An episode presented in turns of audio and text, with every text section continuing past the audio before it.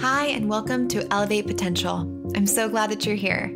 This is a podcast that is designed to help you escape patterns, embrace passion, and elevate potential. My name is Elizabeth Perry, and as a lifelong student of psychology, personal development, and human potential, as well as a transpersonal life and leadership coach, I will be your guide as together we learn from others who are on this journey. Let's dive in.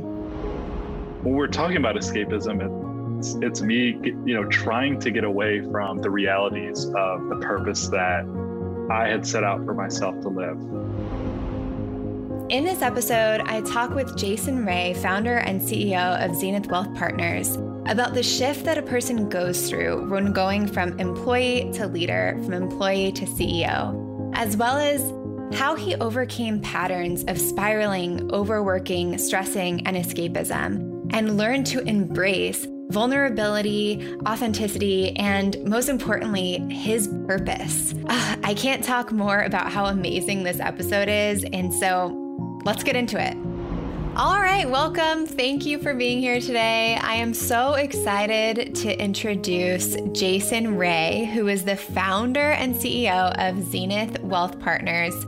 I met Jason at the beginning of the pandemic when we both signed up to do this Yale happiness class with a group of like minded people. And since then, Jason has become a client of mine and a friend, and he started to work to unlock his next level in life. Over the past year, Jason has grown just so much, and, and I'm excited to host him today so that he can share his story with you. So, welcome, Jason. Thanks for being here. Thanks so much, Elizabeth. I'm excited to be here. This is a great show that I enjoy, and I'm excited to share my story. So, thank you. Yeah, of course.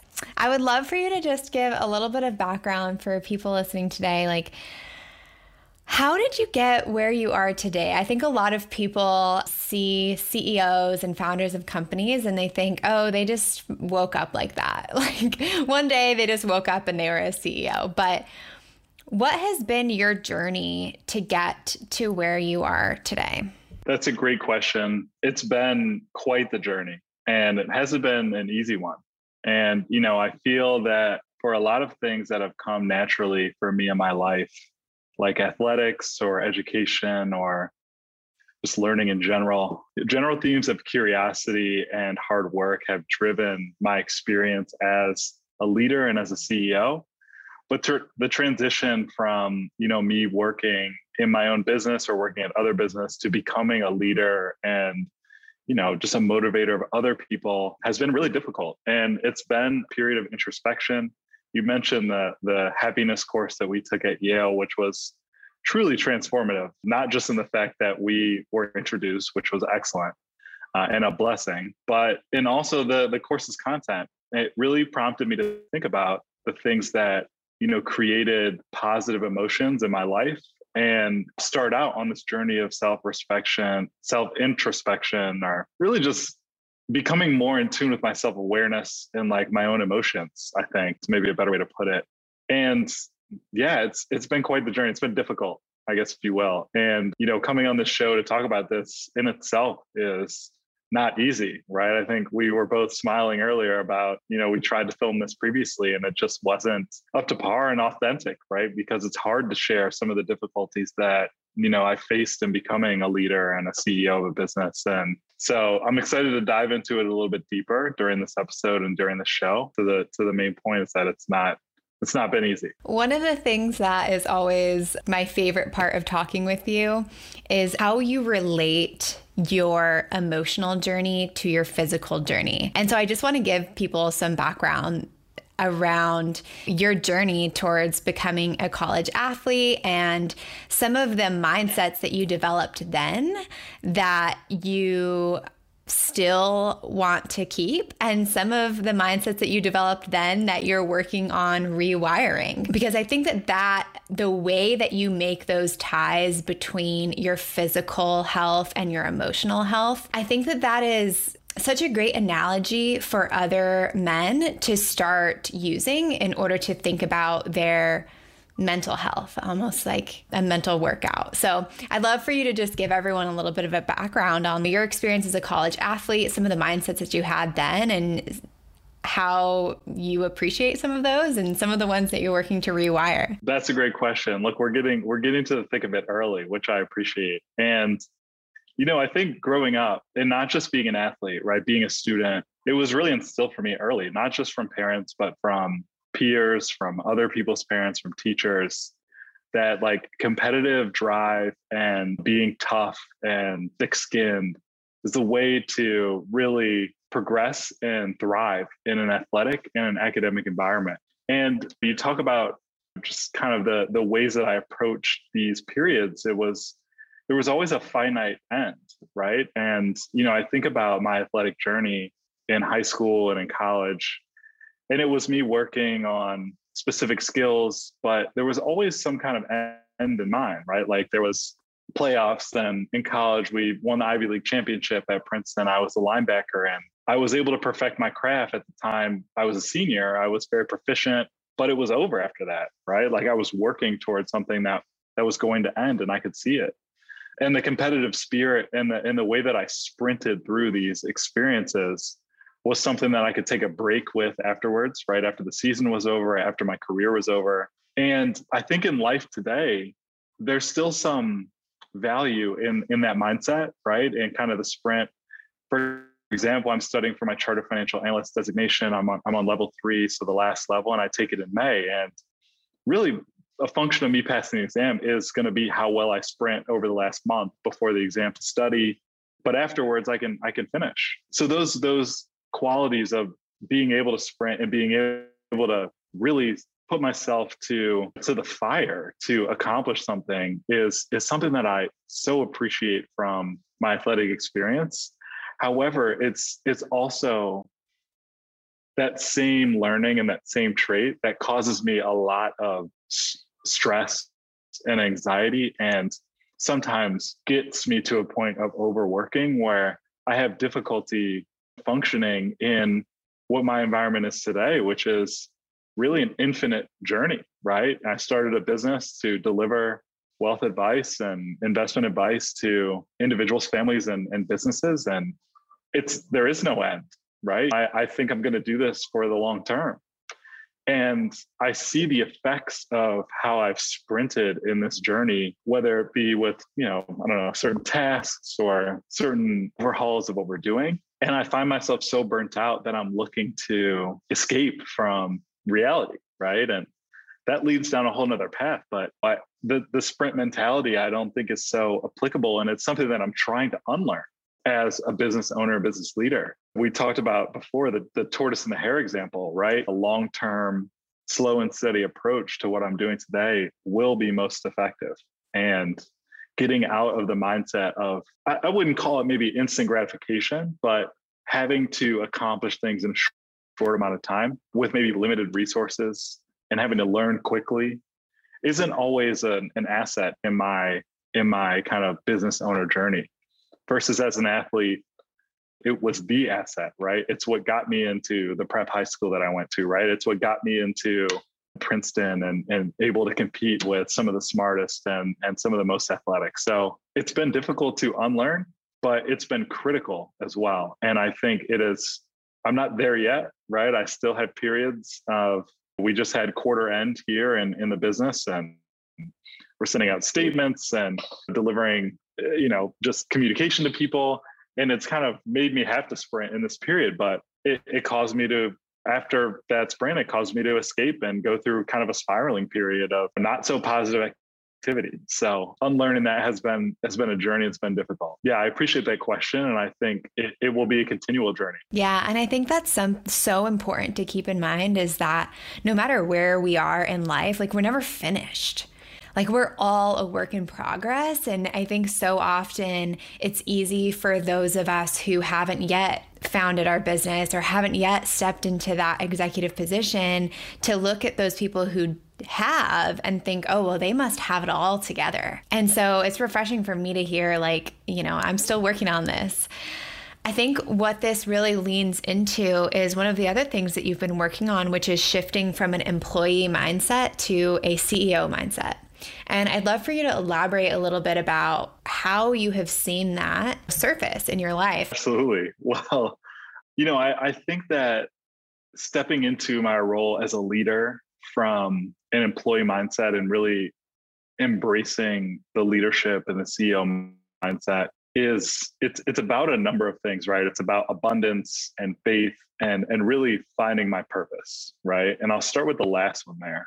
And that was something that was very apparent in our our Yale School of Happiness course was kind of figuring out what drives you, right? And the things that you're passionate about and really developing a purpose statement even if it wasn't perfect, trying to understand why I was doing what I was doing. In my case, I'm, I'm extremely, I was a politics major in, in college. I, wrote my senior thesis on gang violence and kind of the correlation between organic neighborhood gang violence and school suspension policy.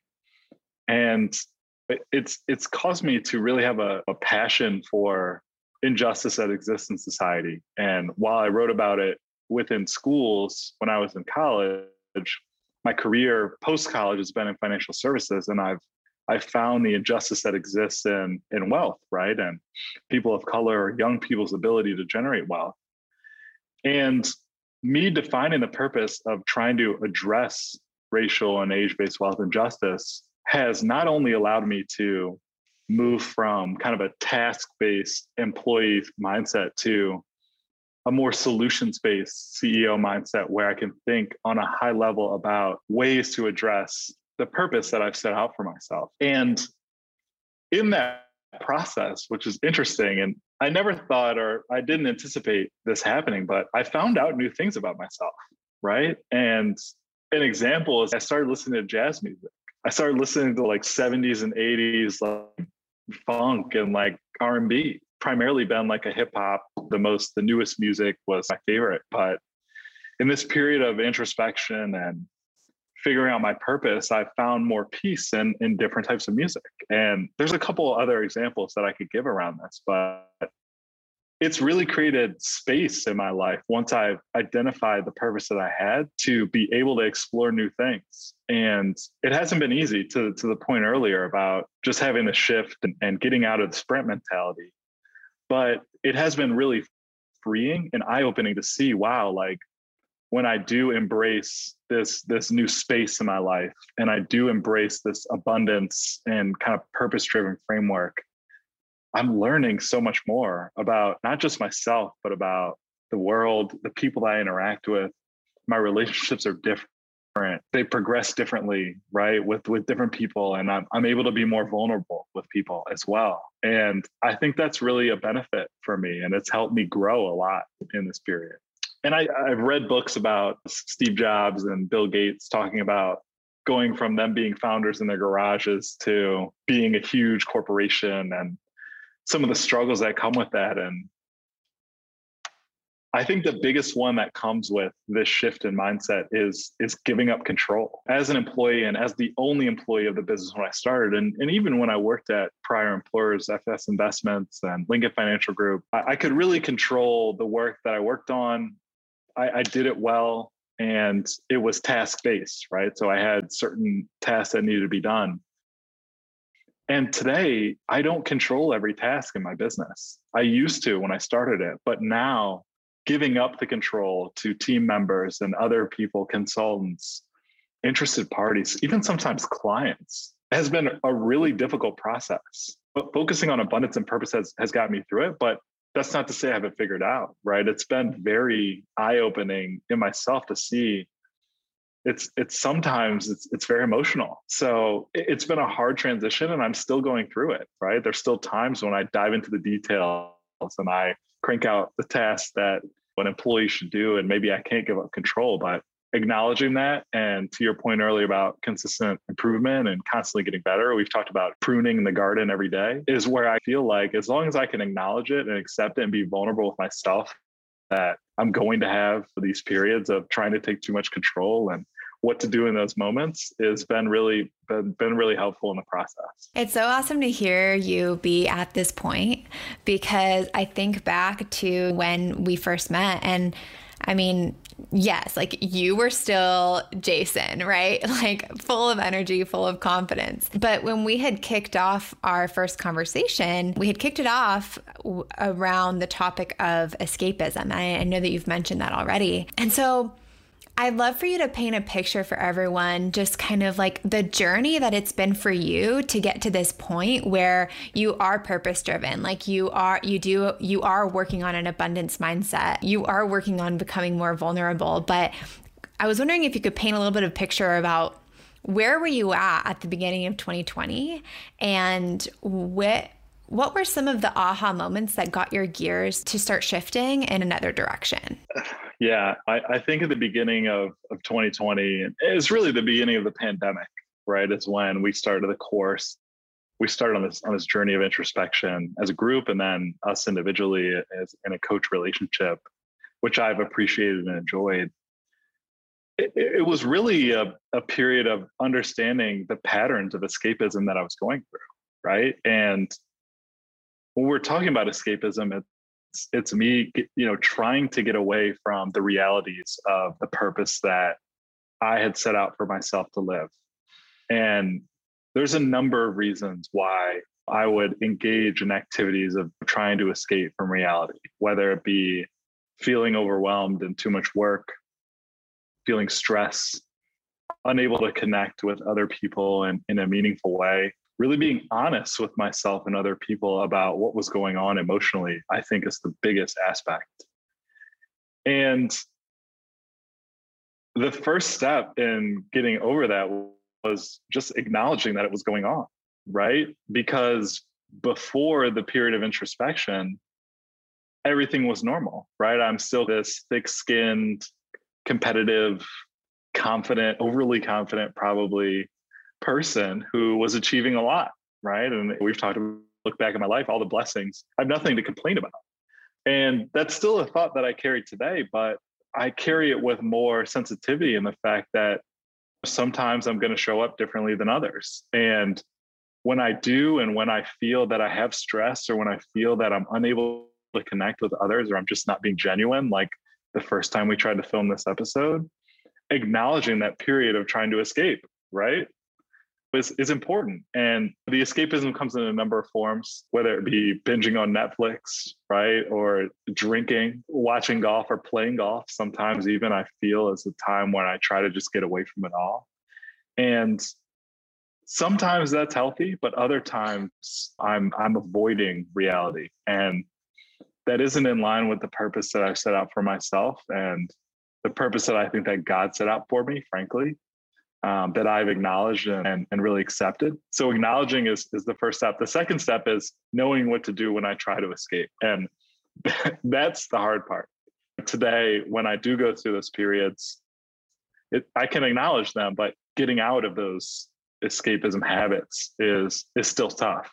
It only compounds the stress and what's on my mind, but it allows me to escape a little bit. But always ends up being more comp powder, the snowball is bigger than it than it was when it started. And I think today, as we look at the beginning of 2020 versus today, I've gotten to a point where I'm able to address and and call out those emotions and those voices of escapism and calling them out flat footed. We watched a TED talk about the saboteurs that affect us on a daily basis. And I can identify and call those out a lot more than I could at the beginning of 2020, which has allowed me to live more alongside you know the purpose that I've laid out for myself. Oh, yes, so many great nuggets in that. I think one of the points that you make so like saliently is when you talk about escapism escapism it isn't always bad. It's it's just when it's taken to an extreme. And so that first step of recognizing it in some ways it's the most it's the most important and the crucial step because you can recognize okay i'm engaging in escapism. You can decide okay well i'm going to let myself do this today but I'm not going to let it compound tomorrow. And I think that really is the difference is having the awareness around it. Let's talk about some healthy ways that you've found to kind of get yourself out of this mindset of overworking and spiraling and and getting yourself back to being present and being mindful and being intentional and driven by your purpose absolutely well to that point I, I had a really strong experience growing up my grandfather and i used to play like checkers chinese checkers and i used to lose a lot he was he was very sharp and one of the periods that we started playing checkers he was like i was studying this move and like trying to get an edge. And he's like, Jason, you study long, you study wrong. And that comment was it hit so deep, not just because my grandmother repeated it from the kitchen when she was listening to us play, but because it really represented a pattern of overworking and overanalyzing and overstressing over certain activities and actions. And as, as I think about overcoming some of these periods of escapism or embracing the escapism that may be positive for me the, the core tenet of that is not studying too long about it and not overthinking it. And the things that uh, give me space like a meditation like playing golf and maybe not so much golf but going to the driving range for me which is a little bit shorter time. Exercising in ways that i like are all periods of good escapism for me where i can have a small taste of introspection and say, wow, this is really on my mind, or I'm really thinking about this a lot, or this is coming down the pike that I should be focused on. And just taking a deep breath to say, it's okay. And I shouldn't overthink this and I shouldn't overstress it. And the decision will become clear if I don't think about it too hard and I don't study long and end up studying wrong. And I think embracing those periods of escapism has been freeing and has allowed me to move away from the more destructive paths of escapism, which are substance abuse, drinking, Netflix binge watching. Not to say I can't watch Netflix shows because I do, but the 12 hours that I spend watching Ozarks when I should be studying may not be the most beneficial. Instead, now I meditate for 20 or 25 minutes. And that's what I did right before the show to just get myself in the right state of mind and shed some of the emotions that I had from today to be able to give myself a clear thought and to not overthink some of the, the statements that we're going to talk about or what I have coming up after this this episode. So you bring up a good point. I, I don't think that escapism is always bad. And I think living by the words of wisdom that my grandfather shared with me um, I don't even remember how long ago that was, but 20 years probably has been really a good guidepost for me to say, don't overthink it. Don't don't study too hard and don't study wrong. And I think I encourage people to find what that what that balance is, right? What that word of wisdom is. And let it be a guide to those periods where they feel like you want to go binge in that activity that is only compounding the things that are stressing you and overworking you. And yeah, the words of wisdom have been big for me to, to answer the question. And it has been a journey for you embracing meditation and some of these other aspects of self care. I love that you distinguished between like healthy escapism and unhealthy escapism because to me, the way that I have described this for myself in my journey is like spending time alone versus spending time with myself. When I'm meditating or when I'm praying or when I'm playing guitar or getting creative, I feel like I'm actually spending time with myself, like cultivating a relationship with myself, like learning about myself. And instead, when I spend time alone, like binge watching Netflix or allowing my mind to be mindless by engaging in like substances or just simply overstressing can be a form of escapism for me because like I start spiraling and then I'm no longer there. It's like I'm actually alone. So, healthy versus escapism versus unhealthy, overthinking and binge watching Netflix or substance abuse. I love that you make that distinction because I think so often escapism is seen as the bad guy when it can actually have some, there are some healthy forms of escaping and some healthy forms of allowing your mind to just take a rest. Another thing that you had mentioned was your sabotagers and like those voices in your mind that lead you down the path of spiraling and overworking. And so I wanted to see if you'd be willing to just share like what are some of the things that those voices tell you and how have you learned to interact with those voices? Absolutely. You know, I, I think we we joked about this identifying and calling out the saboteurs is, is step number one, right? It's just like your periods of wanting to escape. So when you hear those voices, I think when, when we got started on this journey, those voices were in the driver's seat.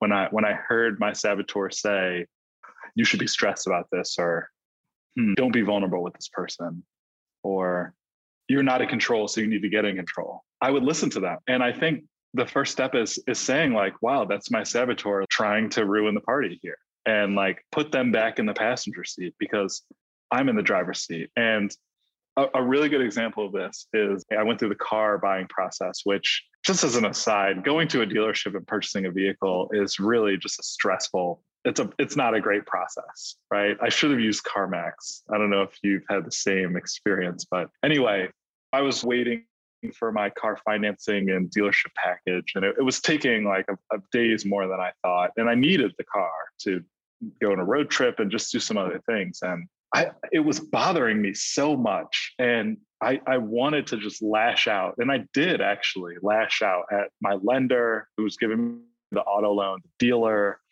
Even my parents weren't safe from my rage in this period. And when I took a step back and just thought about what was going on, and not after the fact, but right before, I realized like, right, telling me that I should be and I should be upset about this and that there were other people to blame. And I, I really accepted the fact that my saboteur was talking and I needed to kind of rein this and, and put them in the passenger seat and, and regain control of my emotions and allow myself to just roll with the punches. I think it's a good example to show that I can't be in control of everything except my own emotions and my saboteurs, but things that are externally affecting me, I can't always dictate. And the car was one example, but that that is such a, a, a transition to business life, right? And we talked about going from founder employee to CEO, and a big part of that is giving up control. And it all goes back to being vulnerable enough to accept that I can't control everything, that other things are going to dictate themselves. And sometimes I just need to fit into the equation and adapt and be flexible and approachable and connect with people and tell people and share my emotions with others in these periods instead of lashing out and being upset. And I think that those experiences help. I'm never going to get away from these saboteurs. They're always going to be with me and I think that's what makes it special. Like that's that's what makes me me, right? But accepting that they will be there and allowing myself to move forward and accept the reality that I'm living in whether it be my business partner taking more control of our marketing or the auto lender working on their own timeline to assess my credit and give me a give me a loan. All those things are fair. Those things are going to happen in life at many more stages of life. And being able to accept that and move forward and grow and really call those saboteurs out is really really important. And it's something that had to grapple with. Still, again, to the kind of theme of not being perfect, but on the way and pruning is something to be proud of that I've gone through in this journey and that I'm really excited about moving forward in my not just career as a CEO and business leader, but as a husband and as a son, um, as a as a friend. I, I think a, a lot of friends and family I've I've become more vulnerable with, and it was really hard to do that. I've had this facade, if you will, of being this overconfident. It's been it's been so much part of my brand almost to say that, oh, Jason's so sure of himself. Not the case. I've been not faking, but I've been really putting on a, a show almost in that regard for a long time. And being able to accept that and move away from that has been really freeing and has given me a lot of space. Why do you think um, what do you think were some of the driving factors that made it so hard to be vulnerable? I think a big reason that it was hard to be vulnerable was not just because I, I, I had this brand. I think that was a big part of it. It's the way that I held myself out to coaches, teachers, mentors, family, friends. But it was my lack of ability to give myself self care. I think was was the biggest part. The fact that I wasn't taking care of myself and I wasn't giving myself the space to address the things that were stressing me and making me study for too long were the re- were the same reasons that I could not be vulnerable with other people because I felt that I didn't have a, a place to lean back on to give myself the kind of internal medicine and the positive escapism activities to really heal from being vulnerable because it's not easy. And as you look at, especially with family and friends, I, I think I've, I've gone my life, especially with family, with being this overachiever that's trying to change the world. And that may very well happen, but it's not going to happen tomorrow. And the pressure that I was putting myself under didn't come with any step backs to say, hey, Jason, you need to prune and think about some of the stresses that you're dealing with. And because of that, it made it really difficult to share some of these stresses and some of these emotions with others. It was hard to verbalize frankly, I didn't even feel like I needed to be vulnerable. It was all bottled up and saying, like, you're fine, you're good, you're thick skinned, you're confident, you're able bodied, you have all these blessings. You have no reason to be vulnerable with anybody. It's almost like you're complaining about your perfect situation. But that's just not the case. And I think grappling with that and coming to terms with that has been something that has not just been a learning experience for me, but also my friends and family.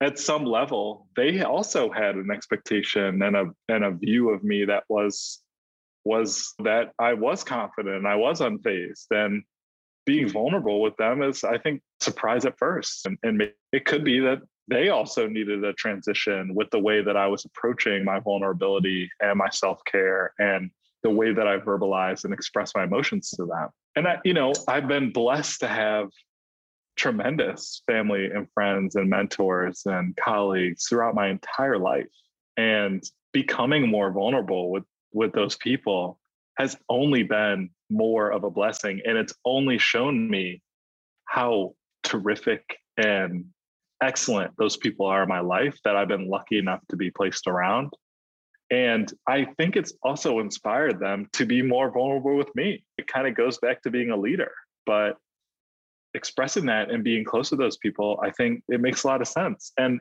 I know I'm rambling about this topic, but it's it's something that being vulnerable with others, it's hard and it's something I'm passionate about. I think that that's really impactful and a journey that a lot of leaders go through of discovering hey, there's actually a lot of power in being vulnerable, and people don't expect me to be perfect. You share about the pressure that you put on yourself to be perfect, to be a superhuman. And I wonder where that pressure comes from.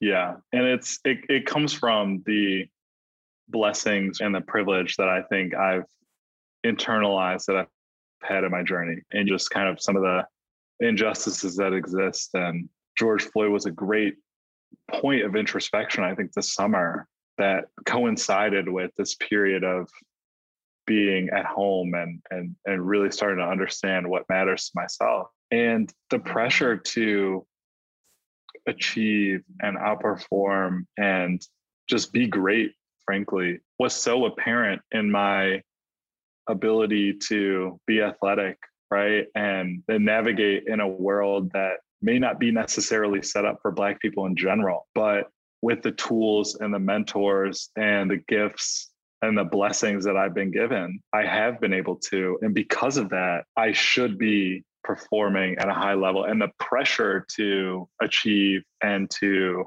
obtain and to acquire, it just feels so great. And it's hard to ignore.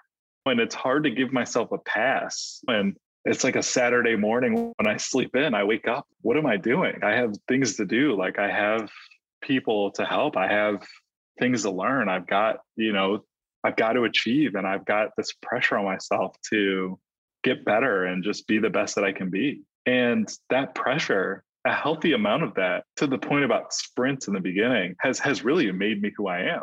And a healthy amount of that has brought forward a lot of the blessings that I've received. But at the same time, it's compounded into a sense of pressure and a sense of need to achieve and to be this great perspective and influence on the surface that it's caused a lot of these feelings of loneliness and inability to have self compassion with myself and inability to get away from stress and also just have trouble with my own identity and, and being able to share that with with other people. So i still put this pressure on myself and acknowledging that to the point earlier is the first step but it's hard. It's hard.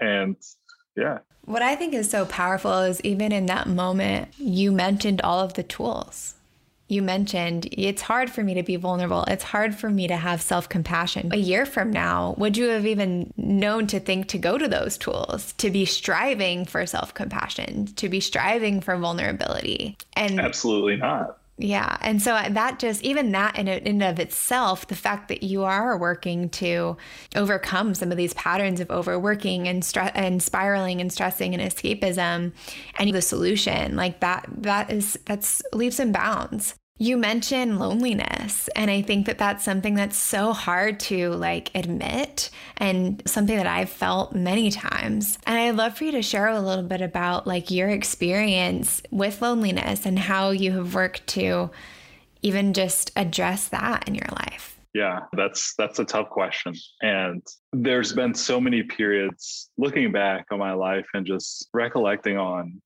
a lot of the experiences I've had the feeling of loneliness has been so apparent because of maybe the pressure that I put on myself or the things that I'm able to achieve and the things that I see broadly versus what happens in my own life don't always match. And the experiences that I see broadly with people and what I see in my life and experience also don't match. And it's hard for me to think that I'm unique or that I'm going to have my own individual experience and it causes these feelings of loneliness. And it's gotten bad. I mean, I've had suicidal thoughts and I've I've had to cope with that kind of stuff. And it's it's something that is going to be present with me. And I oftentimes struggled I think going back to your question about vulnerability with expressing these kind of emotions with the people around me because I think I internalized that they were feeling like I did have all these blessings or I, I did have all these things that were going well. I couldn't share these emotions and these feelings of stress and that and that caused a lot of loneliness and it's it still does today. So yeah, I mean that's that's not an area of my of my journey that's been really figured out. And I oftentimes go for long walks by myself and almost invite that feeling of loneliness. So I, I know how to cope with it and I know what to think about and I know the tools to use or the people to call to talk about it when I do have those feelings, but they're going to be present. And I, I that's such a big theme of uh, this conversation tonight is these stresses these feelings of loneliness these these extreme feelings that sometimes i feel are just going to be a part of my journey. And not letting them get in the driver's seat these are these are the saboteurs. Not allowing those feelings to get in the driver's seat and acknowledging that they're there and in the car with me has been the biggest tool that i've been able to use to combat the feelings and to put them in their place so that I can live the purpose and the life that I'm set out to live. And talk about a business where we're serving individuals and families and organizations that are focused on justice and a better world. And we're preaching things about wealth and a, a future that looks better than the present. The feelings of loneliness I think almost contribute to that because I think they allow me to see what it's like without having support, without having advice, without having people in your corner. And it, it almost having that feeling in the car with me allows me to maybe connect with clients, right? And connect with interested parties in our business on a on a different level. I think acknowledging those saboteurs around is the key to really deep relationships and and success not monetarily or scale wise in this business, but really with trust and personal connection. And it's been so freeing to acknowledge that and and learn that and actually experience those feelings and emotions when developing relationships with clients and in my with my wife who's now pregnant and we're expecting and hopefully with our future child with my parents i can't even i won't even get into the change and the the elevation of my relationship with my family as a result of this period. It's been truly freeing. So it's been difficult but yeah. I did not even expect you to go there, Jason, and I am just so happy that you did because that is the level of embracing the full spectrum of your emotions and learning to feel them and learning to seeing the beauty in loneliness. And you depicted that so well. What I also noticed is that it's almost as if it makes it easier to have these emotions in the car, to have like these sabotage in the car. A, when you're in the driver's seat, and B, when you're driving towards your vision because you mentioned I, I, I watch you say to light up. I, I watch you light up and then also have this realization about loneliness when you started talking about your purpose.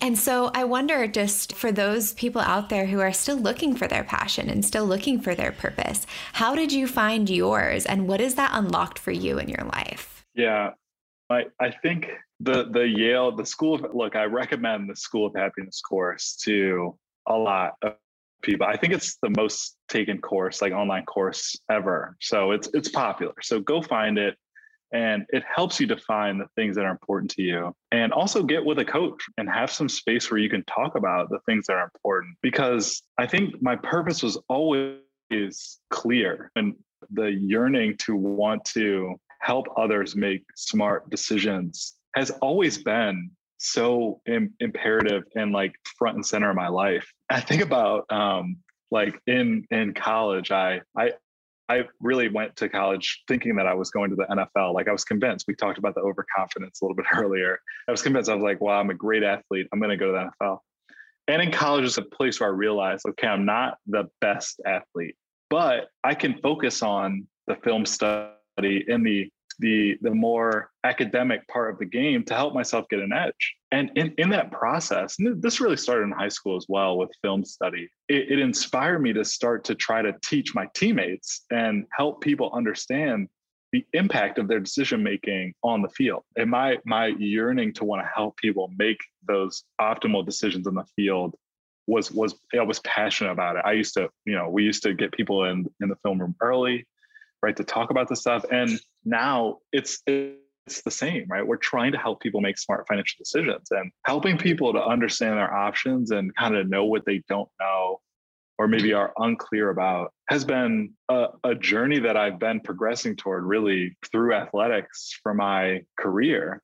But it, it wasn't clear to me that that was really the purpose that I was set out to live until I took the time to sit back and think about the life lessons that I got from study long and study wrong and learning to embrace loving work and loving the things I do instead of treating them as work. It, it, it became an opportunity to work with clients to help them make better decisions, just like it was an opportunity to improve the decision making of my teammates instead of, man, I have to wake up at 6 a.m. and go to film study or dang, I'm overloaded with all of these financial plans and I can't get to that.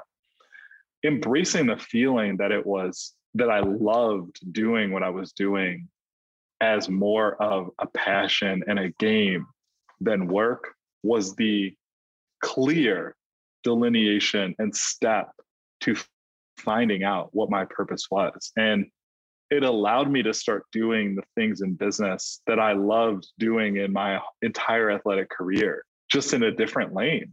And it's, it took some help to define this. My friend Chris Clement was in our happiness group, and he came to one session and he, he read out this like three sentence. I don't know if you remember this, but he like read out this sentence of like his purpose. he was like, guys, I want to share my purpose statement. I'm like, here it is. And I was like, what is he doing? And then I talked to him after. He's like, yeah, like I just thought about the things that I love doing. I took a step back and thought about the things that brought me passion. They brought me excitement. And I was like, yeah, that's good, Chris. I'm going to try to do that. And the next session I did, I came and I had a purpose statement. It wasn't, it wasn't perfect. And then we had a couple sessions uh, to talk, you know, on the coaching front, and like we really dialed in on what that purpose actually was, and it became a, a love. It became a love habit. It, I don't work anymore. I should say that I'm retired at this point because I'm literally doing the things that I love to do. I love that. I'm, I'm retired. I actually don't work anymore. I just I just love life. That's that's my that's my job.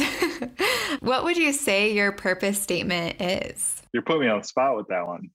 I think maybe that's the beauty of uh, a, coaching relationship and focusing on this is that my purpose statement has evolved. I think when we were in the beginning of our sessions, my purpose statement was really to help people make smart financial decisions. And it's gotten more simpler than that, right? It's to be at the center of great decision making. And I think a lot of my purpose in that statement is driven by my acceptance of the gifts that I've been given and the privilege that I've had to acknowledge the injustices that exist in society. And I can see in my purpose statement how that purpose can make a difference in society. If I can help and inspire smart decision making and optimal decision making, it will change society, right? Because of where we are, because of the injustices and the blockages that exist in creating wealth in communities of color and in young people. So the purpose statement itself, though, can be applied to so many other it's not just delivering financial advice. That's one stool of it. We want to address this at a high level and this could be the future of my career right or the things that i do but there's so many different elements to making smart decisions and, and building wealth right? It's it's not just advice. I think advice is where i got a lot of my experience early on in my career and how I learned how to maybe make a difference in this in this purpose statement. But as I learned that that could be things like economic development efforts, right? Or that could be things like public policy work. That could be things like writing position papers that are spread widely to the masses that are generating new ideas. So there's so many different ways that I can address that that purpose, but identifying that statement of being at the center of optimal decision making is really what drives me every day. That's what wakes me up. That gives me a lot of confidence. It takes away those feelings of loneliness because other people have similar purposes that I see in my everyday. And it it allows me to be vulnerable with people because I'm not hiding anything. I'm not trying to be somebody that I'm not. I've identified really what it is that I'm here to do. And it gives me the motivation that I need to be the person that I'm truly meant to be. That's amazing and so good to hear. Know that everyone is wondering who's listening, how can they get involved in the mission that you have and even become a client of yours in order to help support your mission of creating wealth equality? What what is the best way for people to find you and for people to connect with you, uh, both as Jason and and also with your business, Zenith Wealth Partners? Yeah, well, I welcome the opportunity to connect with people that are looking for their purpose and, and trying to make better decisions. My firm, Zenith Wealth Partners, is an advisory and planning firm that inspires smart and, and impactful financial decisions with our clients. Our website is zenithwealth.partners. You can find us there and schedule some time. My email is jason at networthzenith com. Feel free to email me. I'm on LinkedIn just as Jason Ray. That's where I do a lot of posts and probably where I'm going to post this episode. And we're across social media as a business at, at networthzenith.com or sorry, at networthzenith. You can find us at those channels, but I welcome again the opportunity to talk to people about their purpose right i think when people are talking about wealth that's oftentimes the most valuable commodity in people's lives and in their future decision making and it drives a lot of the things that they're able to do related to their purpose. So when we talk about money in our business, we're talking about people's purpose and their goals and their objectives. And I want to have those conversations with as many people as possible. And I think our firm, my partner Chelsea, our team of interns do a great job in inspiring those conversations. It's not just me. Our team, frankly, will likely serve people better than I will. And inspiring the journey and the ability to deliver effective advice is not just on me, right? It's it's a firm effort. And I welcome people to come into the firm we're going to need future team members. Well, shameless plug for Jason. Um, Jason's my financial advisor. And the first conversation that he, we had, he asked me, "What is your vision for your future?"